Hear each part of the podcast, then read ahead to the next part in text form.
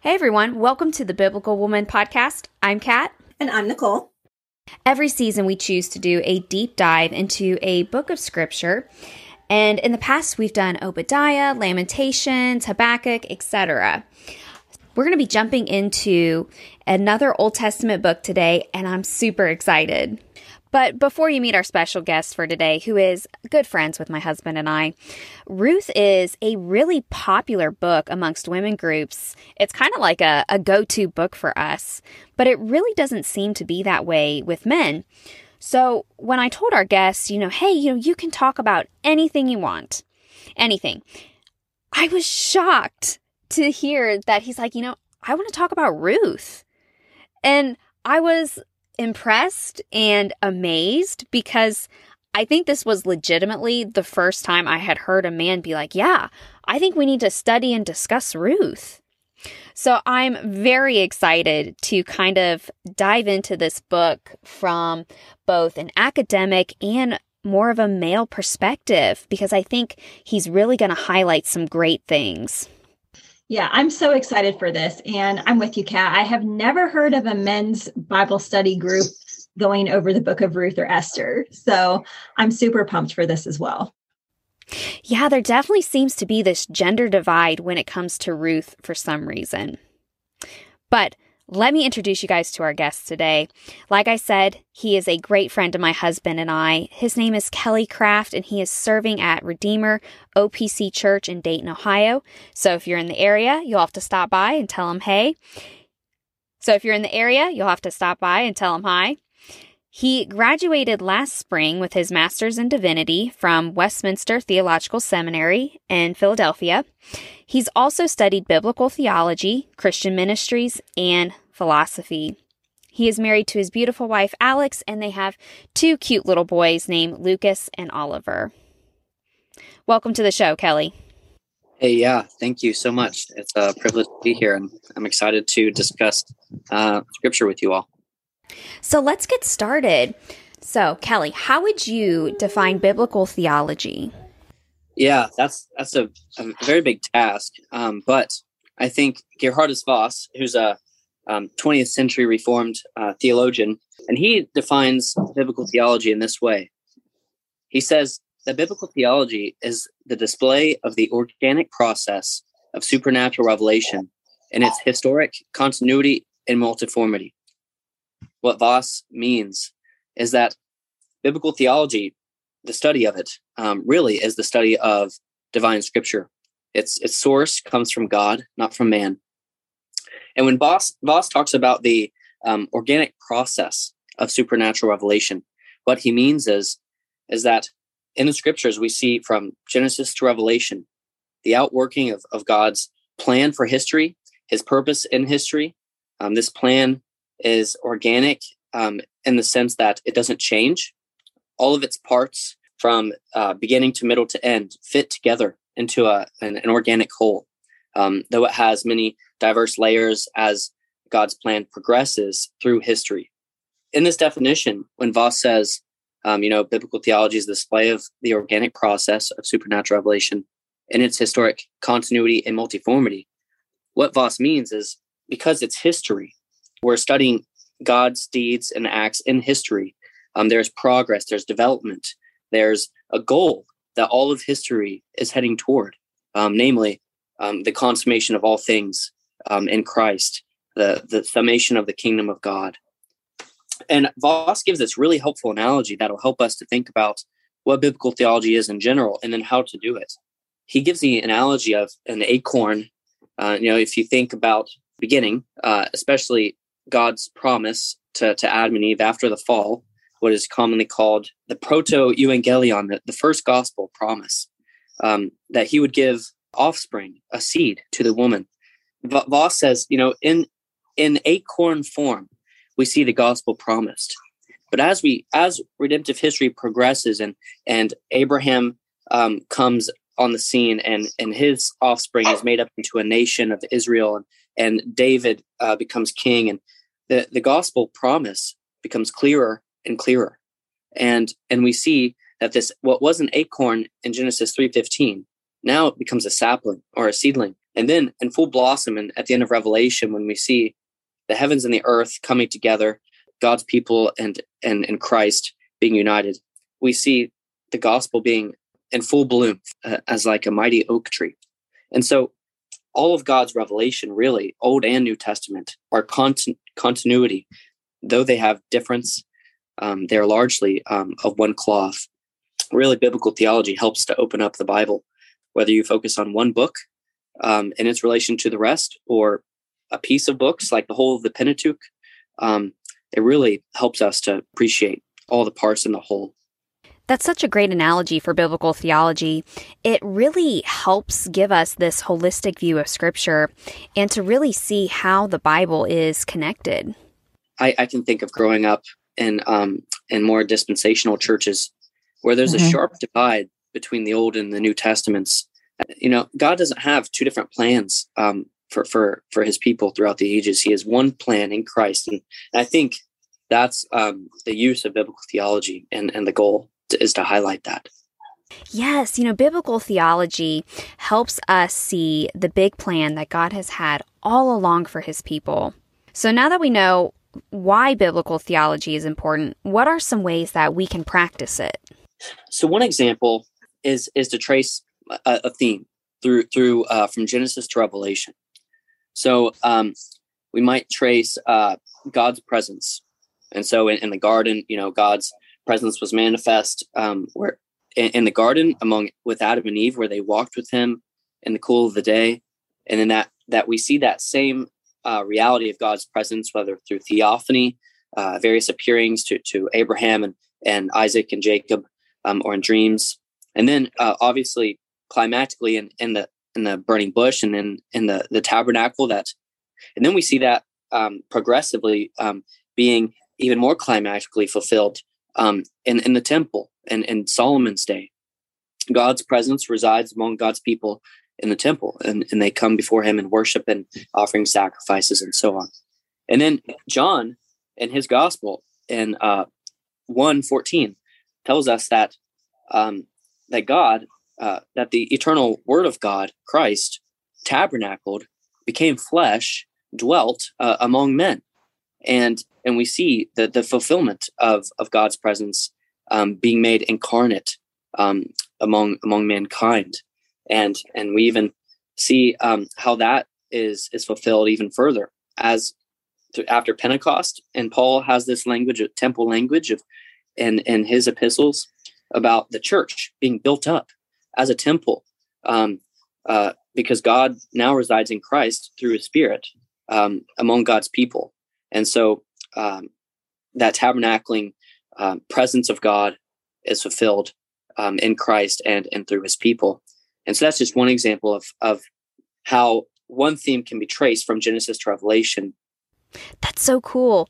Biblical theology really helps us see how the whole Bible is interconnected but it also helps us understand, you know, individual books of the Bible a little bit better. We can take one theme from a certain book or a group of books and see how it's weaved throughout that entire book or group of books. And this is what we're going to be doing with the book of Ruth. We're going to be talking about this idea of returning and repentance, Hesed, God's covenant faithfulness or kindness, as well as some others. So I'm super excited. But before we can jump into this awesome book, we got to have a little bit of background info. It's time for some context. Yeah, I you know, I think some scholars want to paint this as as a novella. Uh, I don't know if you've if you've watched um, those Hispanic dramas, telenovelas. Uh, sometimes my wife she she uh, enjoys watching those, but um, I think that downplays um, the historicity of the Book of Ruth we definitely, I think the author, whether that's Samuel or someone else, whoever is authoring this book, is is highlighting the importance that it's grounded in history. Right, that the whole aim of this book is to support and and show the the, necess- the necessity of the Davidic dynasty, and so it's important that it's grounded in history. Um, but when we talk about Ruth being a romantic comedy, you know, it's not a rom com as we think Hollywood does it. Um, but although I'd love, I would love to see um, uh, a well done uh, rendition of, of this book. I think it, it could be done very well, but leaving it up to Hollywood would, be a blunder. but, very true.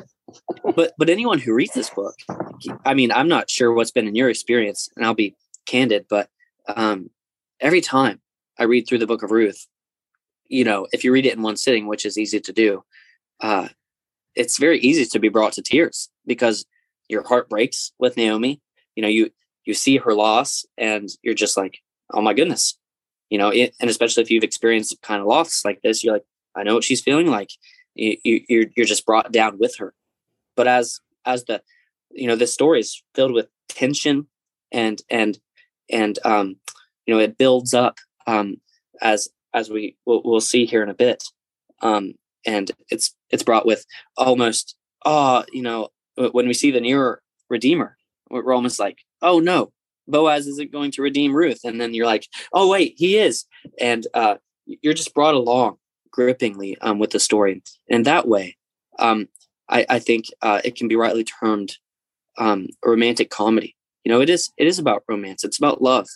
Not simply and only between boaz and ruth but between naomi and ruth. Between um, uh, the Lord and His people.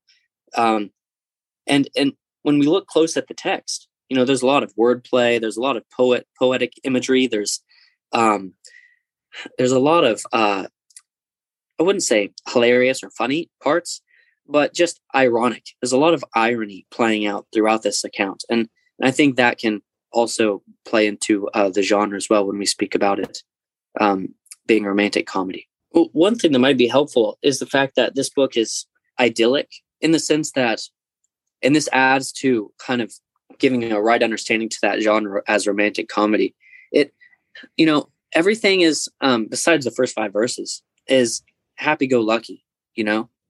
Um, it's, it's nothing tragic happens after the first five verses.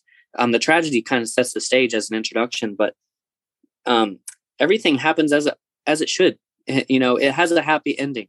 You know, the guy gets the girl, uh, the the woman, the older woman is restored. Uh, every Israel is no longer in famine. Um, e- even all the coincidences that happen, um, as we see in chapter two and in chapter three and in chapter four, um, it's just it's too good to be true. It's it's a story. Even Naomi um, Orpah, who's who's the woman who leaves Naomi and and um, the nearer kinsman redeemer. Though we have things to learn from them, though they did not uh, do the fullest extent of kindness as Ruth and, and Boaz exemplify, that they're not vilified by the author. They're just kind of left alone. At, that they have their their characters are foils to show the, the greater kindness, the greater hesed that's displayed by Ruth and Boaz. Um, but the, but the author never vilifies even the less good characters, they're still noted as good. Now that we know the context, let's dive into this book. Ruth opens up with a very bleak setting. Famine has overtaken the land, and this family decides to pack up and head to Moab in search of something better. Yeah, right. it reminds me of Exodus right? You know, like that's the hmm. whole reason, you know, that Jacob and his family went to Egypt was because of the the famine. So this kind of reminds me of, you know, a little bit of a similar situation going on. What's happening here is Elimelech's family, uh, representative of the the whole people of God. They physically leave Israel. In reality, at the time of the judges, the majority of the nation's hearts were far from God. In this way, the people of this family really are personifying the entire part of the nation.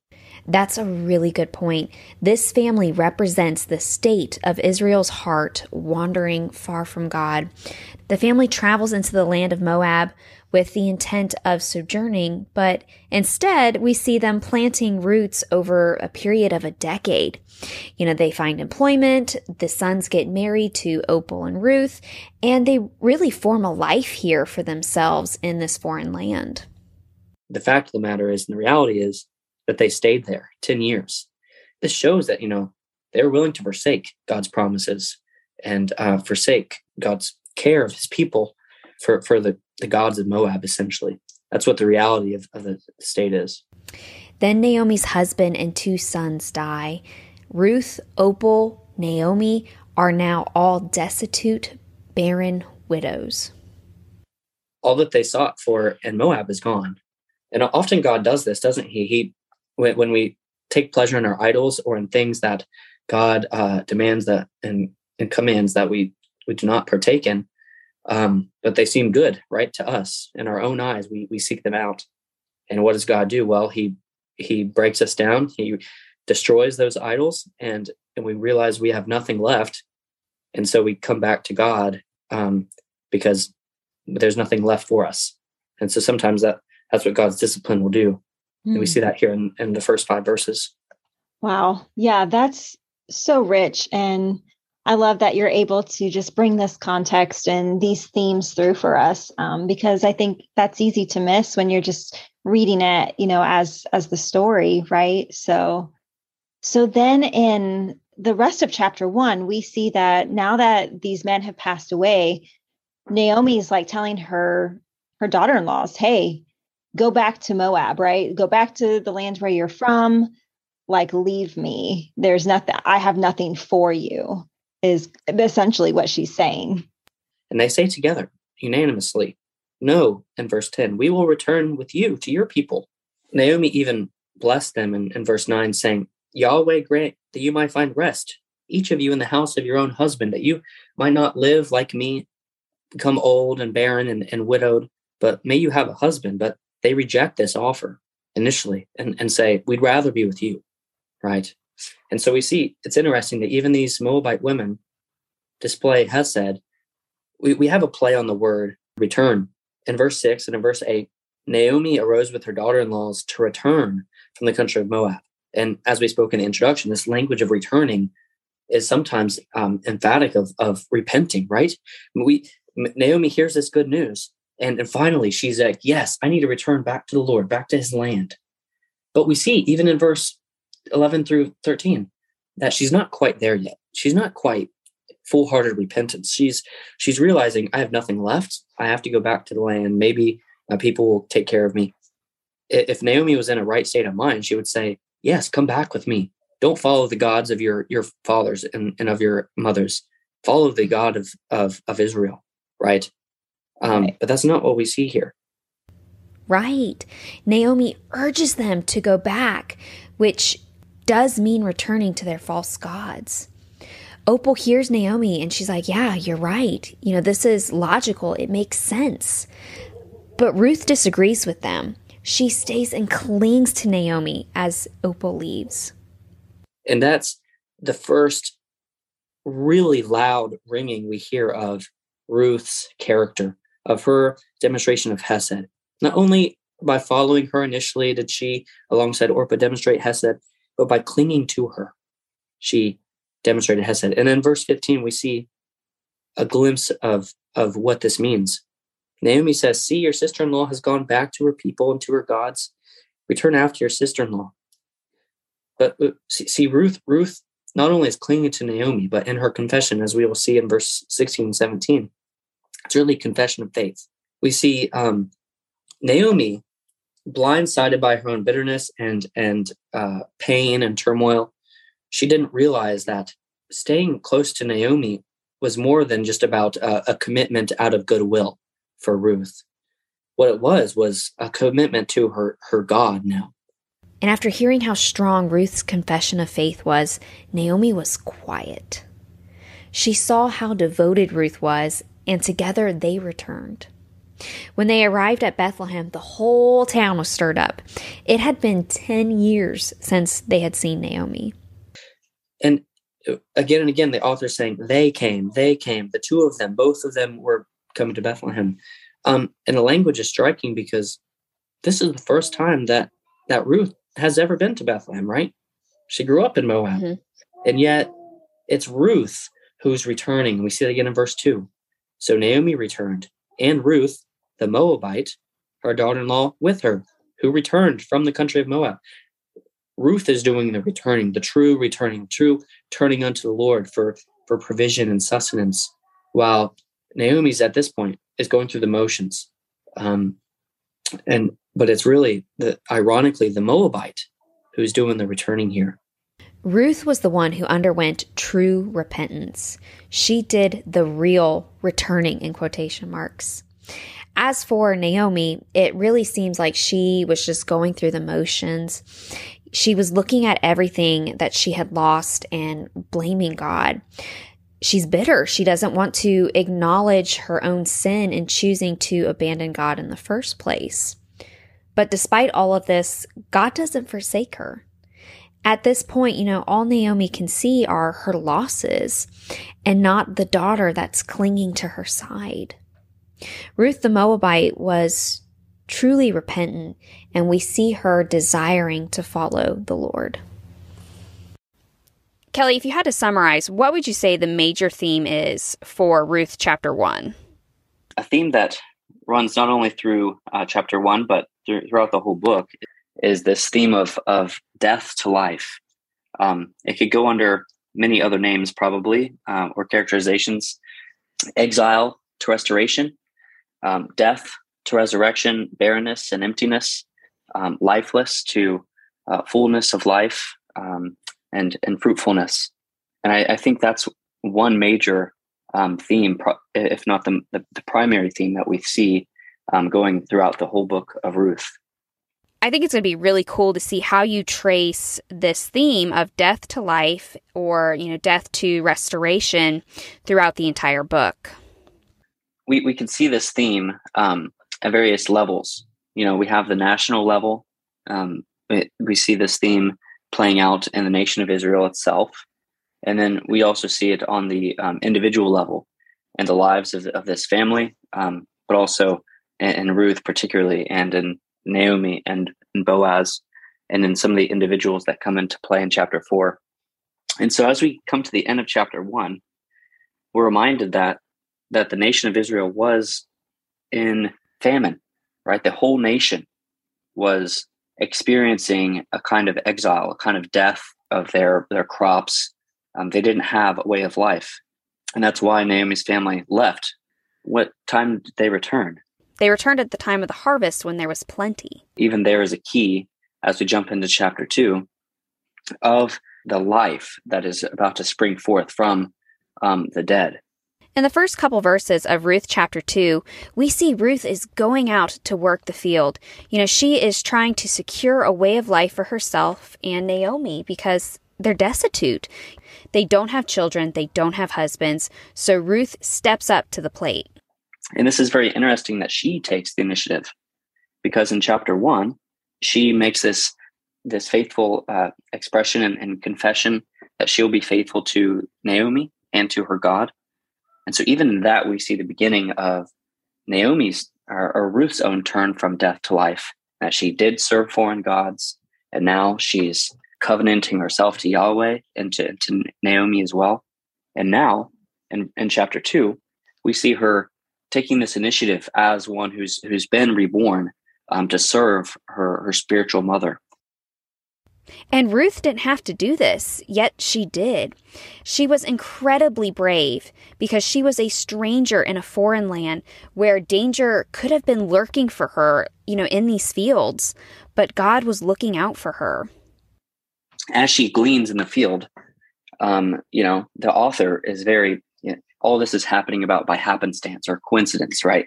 She just happens to go out into this field and it happens to be Boaz's field. What do you know? Um, and and at the same time boaz comes out and and meets comes to meet her. And he says now listen my daughter do not go glean in another field or leave this one but keep close to my young women. Let your eyes be on the field that they are reaping and go after them. Have i not charged you or have i not charged the young men not to touch you? And then he promises to give her uh, thirsty um, if she's thirsty she'll give him her water and she'll give her uh, food as well this is a very strong display of Hesed from Boaz. And we also see it again when he sits Ruth down at the feast. We see him being kind to her in both his words and his deeds. And Ruth is very strucken by this. You know, she's she says, you know, I'm a foreigner. I have no place among the people of Israel. I why are you treating me with this with, with such hesed? And he he basically says in verse 11 and 12, all that you've done for your mother in law, the kindness, the hesed that you've shown her um, has been fully told to me. And so he's now saying, The Lord repay you um, for what you've done, and full reward be given to you by the Lord, the God of Israel, under whose wings you have come to take refuge. Yeah, you get Boaz's perspective or point of view on Ruth's actions. When Naomi and Ruth came back from the land of Moab, you know, they, they went there because they thought that's where life was. But it's in returning that, that Hebrew word shuv of returning, which can also have the connotation of repentance. It's when you return and come to the Lord um, that you will uh, truly find life and truly find refuge. It's it's under His wings, Yahweh's wings, the Lord's wings, the God of Israel, um, that true life, rest, refuge, and security is found. And and Boaz here is taking on that in kind of a typical messianic way. He's taking on as he spread his wings, um, and that wing language is is is uh, symbolic of, of a cloak that uh, a robe that someone might have and spread over um, to, to put over someone and cover them with their the wings of their garment.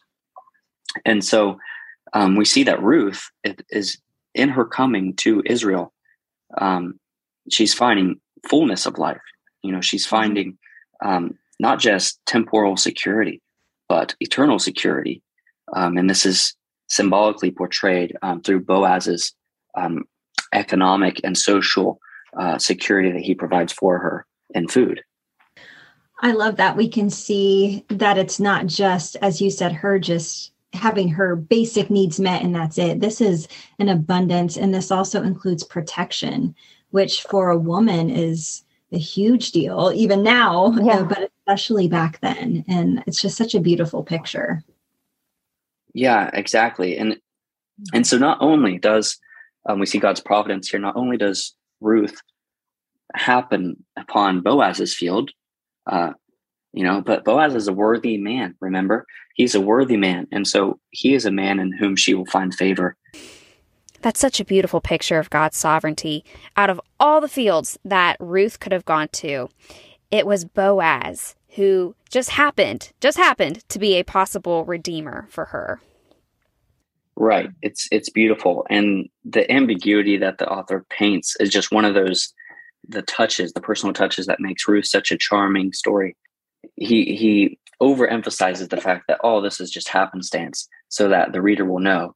Well, there's no way that all these things are just happening uh, mm-hmm. by coincidence. That there's got to be a sovereign hand at work, and and there is, and it's the Lord at work for sure.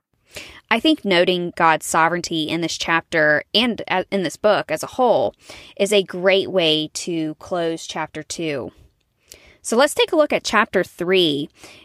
So at the beginning of this chapter, Naomi comes to Ruth and says that she desires for Ruth to have life.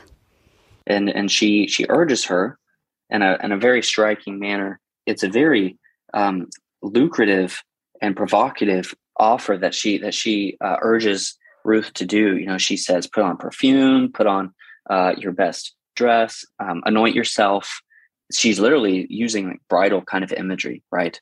And she says, "You you go out to the winnowing floor, uh, the threshing floor where Boaz is at night. Lie down there beside him, and he'll tell you what to do." Putting this in in the kind of context that Israel is in, you know, the time of the judges when every man does what is right in his own eyes. Um, Israel as a nation is spiritually destitute, right? They are spiritually lifeless, barren, and yet you have this righteous woman and this righteous man at the threshing floor at night, and you're wondering what's going to happen. In the prophets Hosea, basically Hosea rebukes Israel in that what do they do at the threshing floor? It's Hosea 9 1. He, he says, This is where you commit idolatry. You know, while, while the men are supposed to be working um, at the threshing floor, women and prostitutes come out. And so all this language is very provocative. You know, we have the language of of her lying down at his feet, uncovering him, but he's drunk in wine um, and eaten and he's full. And, and um, you know, what do we see Ruth doing? Uh, she doesn't do anything provocative. She doesn't, you know, especially with Ruth being the heir of the Moabites. Where did the Moabites get their origin? Well, Lot was drunk and his daughter slept with him, right? And so hmm. the reader is is here wondering, will history repeat itself? But this righteous woman and this righteous man uh, obviously turned a new leaf. And this is the beginning of, of how Israel as a nation, by these two individuals, by this family, will begin to um, be restored to life as well. And in verse 9, he says to her, Who are you? And she says, I am Ruth, your servant. Spread your wings. This is that redemptive language again. Spread your wings over your servant, for you are a kinsman redeemer. And and he praises her and and says, you know, I'll do all that you you can, all that you ask. And this language of spread your wings is is also um, used in the prophet Ezekiel. What it is is really is a marriage proposal. Uh, be my husband is what she's saying, and and Boaz is shocked because she could have gone after anybody else. He says, you know, I'll do all that I can to redeem you. That moment in scripture had me cheering, "Go, girl!" for Ruth. Like, what a brave and bold move on her part.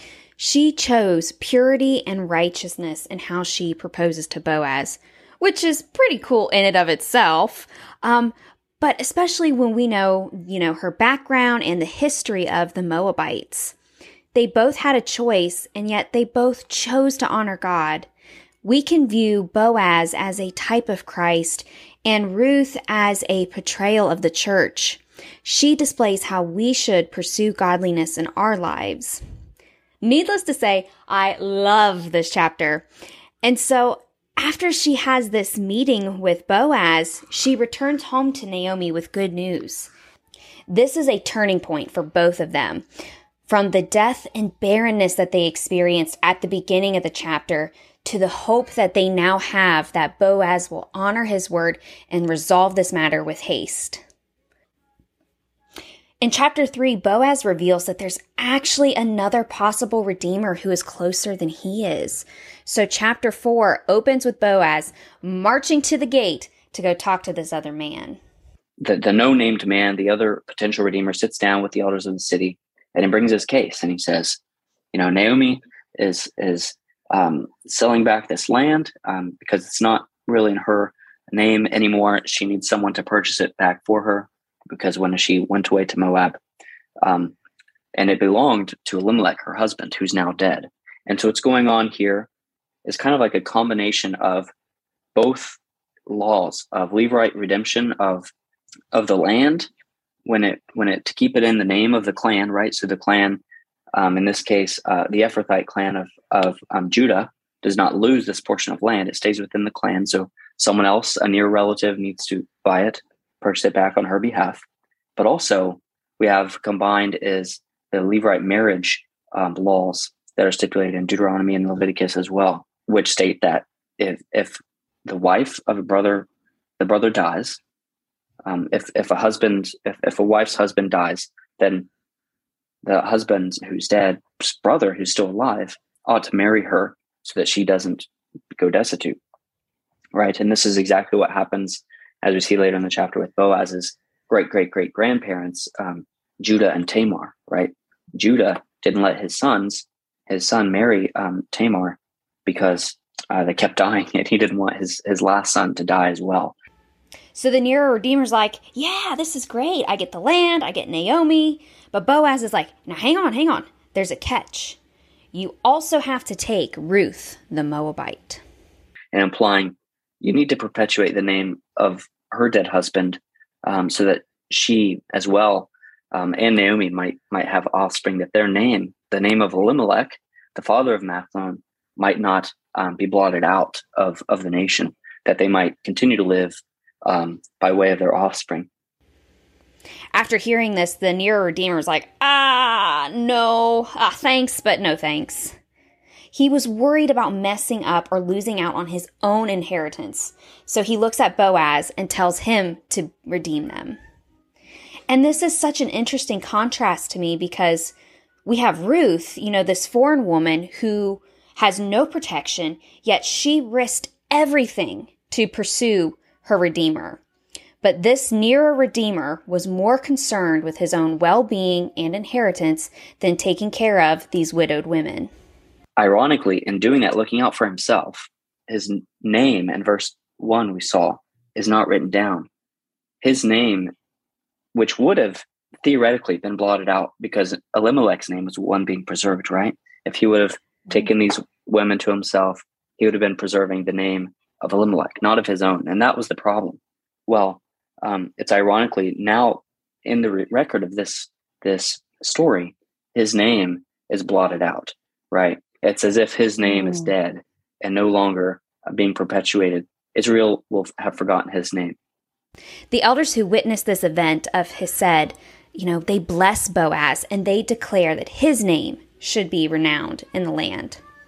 And we see that it's at the genealogy at the end of the book. It's it's not Elimelech or Mahlon who um, are the legal heirs, right, of of Obed, the father that comes through um, Ruth, but Boaz. Um, though he's he's the he's the, he's the father um, biologically speaking, the legal heir, the name that's supposed to be passed down is Elimelech and Mahlon. But we see um, in this genealogy for theological purposes, um, it's Boaz, and so he's the name that's remembered, um, and Yahweh is the name that's remembered because of his actions through this family. So Boaz and Ruth get married, and soon they are expecting a child, which is a great blessing because Ruth, in her first marriage, had been barren for 10 years. But now God has blessed her with a baby. He has truly blessed her and Boaz. But he's also been really faithful and kind to Naomi. He has given her a grandson and she lays him down on her lap and silently takes care of him. She recognizes God's blessing in her life. In, in restoring this family, God is restoring Israel. Even what, in this time of the judges, you know, we see that uh, their spiritual state is being shown through uh, the time of famine.